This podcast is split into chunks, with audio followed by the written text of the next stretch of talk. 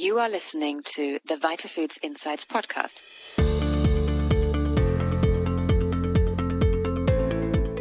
Join us as we explore the key issues and emerging trends affecting the global health and nutrition industry, helping businesses make informed decisions and drive change.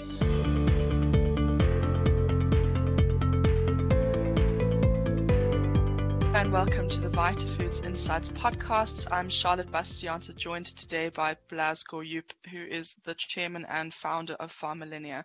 Thank you for joining me today, Blaž. Thank you. Thank you for this invitation. Uh, we're talking today on the topic of improving stability in ingredients, and we're talking about the intactness of main ingredients. Blaž, I know that Pharmalinea has been placing quite a lot of emphasis on the stability of its products and claims the standard of the industry is quite poor. Um, do you want to elaborate a little bit more about that? What are your thoughts in terms of stability in ingredients? Certainly. Let's begin rather by reformulating and stating that the, the standards are very are quite poor. That uh, let's just put it that the industry has uh, solid room for improvement. Uh, but going back to the main question, uh, through the years and uh, and with the presence uh, in many markets worldwide, we have seen uh, time and time again that more of a bonus than actually uh, an existing standard. And when we talk product stability, we're talking about the actual stability of the active ingredients. Uh, this shouldn't and doesn't mean microbiological stability, which is basic uh, safety that uh, that's expected of any product. Uh, to be basically to be able to say that a product is stable, one should prove that ingredients uh, stated on the label are present in those very quantities also at the end of the shelf life for the consumer. Uh, this in practice is far from guaranteed. Independent consumer tests actually performed by uh, consumerlab.com up to 40% of tested products failed. And actually the primary reason for this was that they contain less of the active ingredients than uh, initially claimed on the labels. What is most surprising is the level of awareness of ingredient interactions in finished products. An alarming amount of brand owners, the, the B2C companies, uh, assume that whatever the compounds are placed in the product reach the consumer by default. Yeah. Educating brand owners will be one, one of our priority tasks for the future for sure. Mm.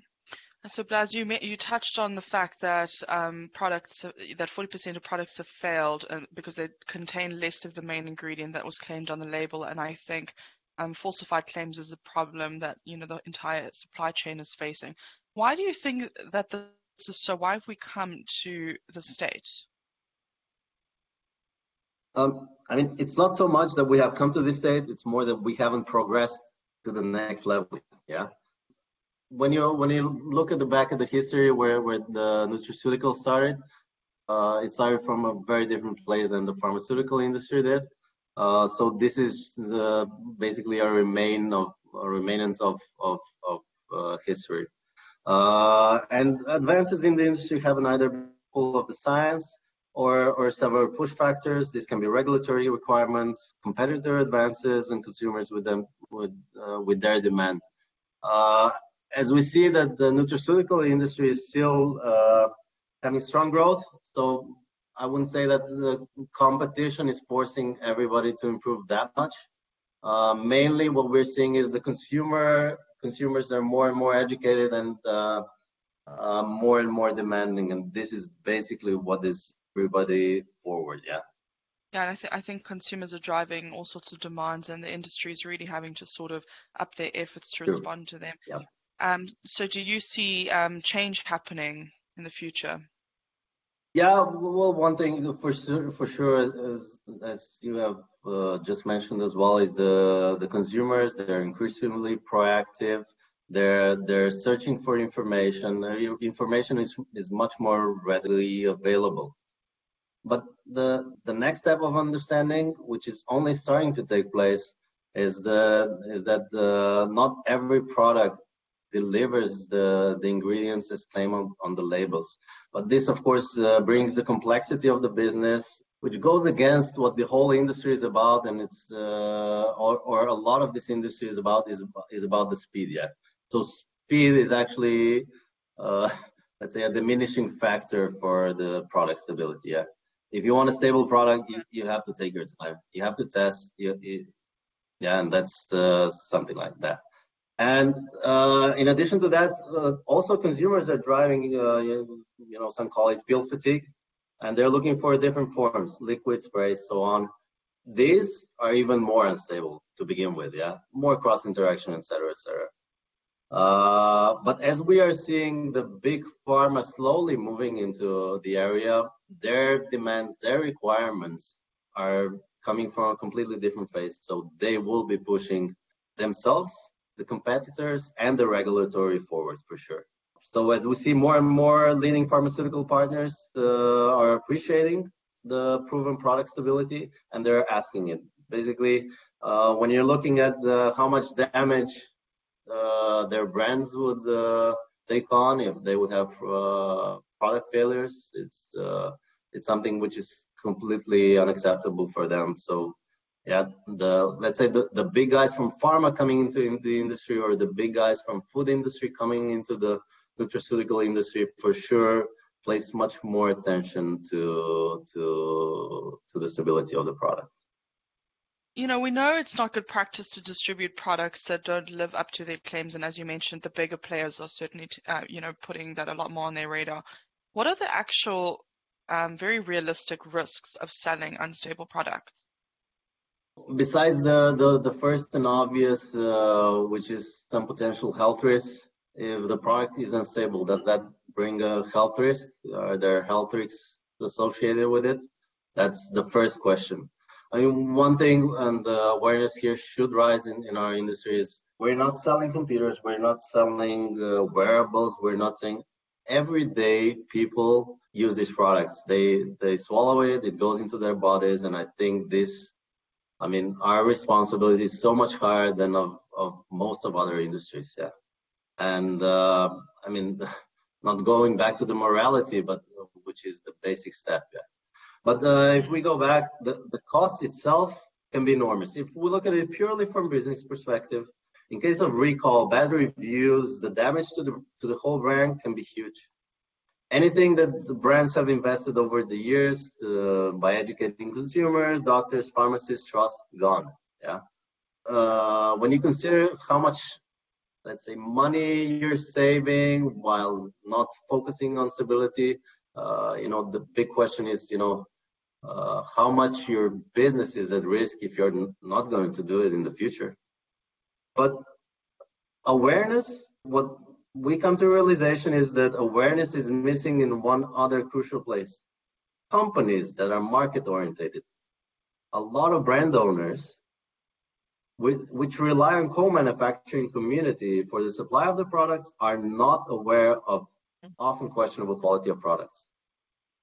They should be educated because I, I think a lot of brands come into the or a lot of companies are in the industry with some sort of assumption, okay, our partners are doing everything and this is the way it's supposed to be.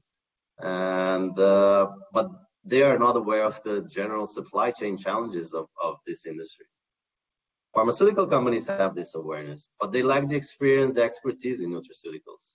For them, uh, it's a pain for them to find the right partner. For example, you go to VitaFoods in two weeks' time, you probably have 100 companies there looking all the same, you know, all offering, you know, products, uh, development, regulatory support, everything. How do you distinguish between somebody actually doing that and somebody not doing that? So this is you know, it's an overload of information. And at Pharmalinea, we have mastered uh, the stability, and this is the value of our, our products, which are delivered in, in user-friendly forms. It, it, we can say it's an art, um, and we're proud of it. It's been years that we're we've been putting substantial um, investment into it, and by this we're helping the brand owners to de- deliver the benefits to their consumers. And for this to happen, we need our partners to share our values of integrity well beyond the short-term focus on uh, making profits. Yeah. Yeah. Um, I agree with you, Blaž. I think um, beyond health risks, it's extremely damaging to a brand's credibility and a risk to the safety of the business. Absolutely. Um, what do you what do you predict for the future in terms of how do we get this manufacturer education going? Um, what is your outlook on the future of the nutraceuticals market and creating more stable products? It's a process. Uh, wouldn't say that there's a there's an end goal and uh, you know we're going towards that and there's a timeline and certain milestones. But the future outlook is that eventually this trend will become as big as transparency as clean label that we're seeing as as demand for for free from yeah allergens free yeah. from yeah. Because it fits the the same criteria. It's better for the end user. And with the rise of digitalization uh, consumers are all the time better equipped to share this data. Uh, the reviews are public, independent, universally recognized, stability-based brands will rise, and eventually they will prevail. And along with the regulation, which is bound to change. Yeah. For the moment, raising stability standards is not only our responsibility uh, as an industry, but it's also a perfect opportunity for differentiation and for growth on the market. And if we can convey this message to the brand owners that this is actually an opportunity to, to go forward, uh, to move ahead, and not only see it from the short and cost cost perspective, uh, I think this this will dramatically change, and we see these changes, uh, especially with the big guys, because you know when you're big, you ask yourself, okay, what should I do not to fail? And with challengers that come to the market and say, okay, what can I do to, to make it different? And this again presents itself as a perfect opportunity. So if you want to say invisible, uh, you know, hand of the market will have its own force. Yeah. Yeah. I agree with you. I think I think it's a collaborative effort that's needed from all players to really drive um, the nutraceutical industry to be considered as trusted and honest. Um, Blaž, thank you so much for joining me today. It was a pleasure to talk to you, and I'm really looking forward to seeing you at Vita Foods. Thank you. It was a pleasure as well, and uh, see you soon.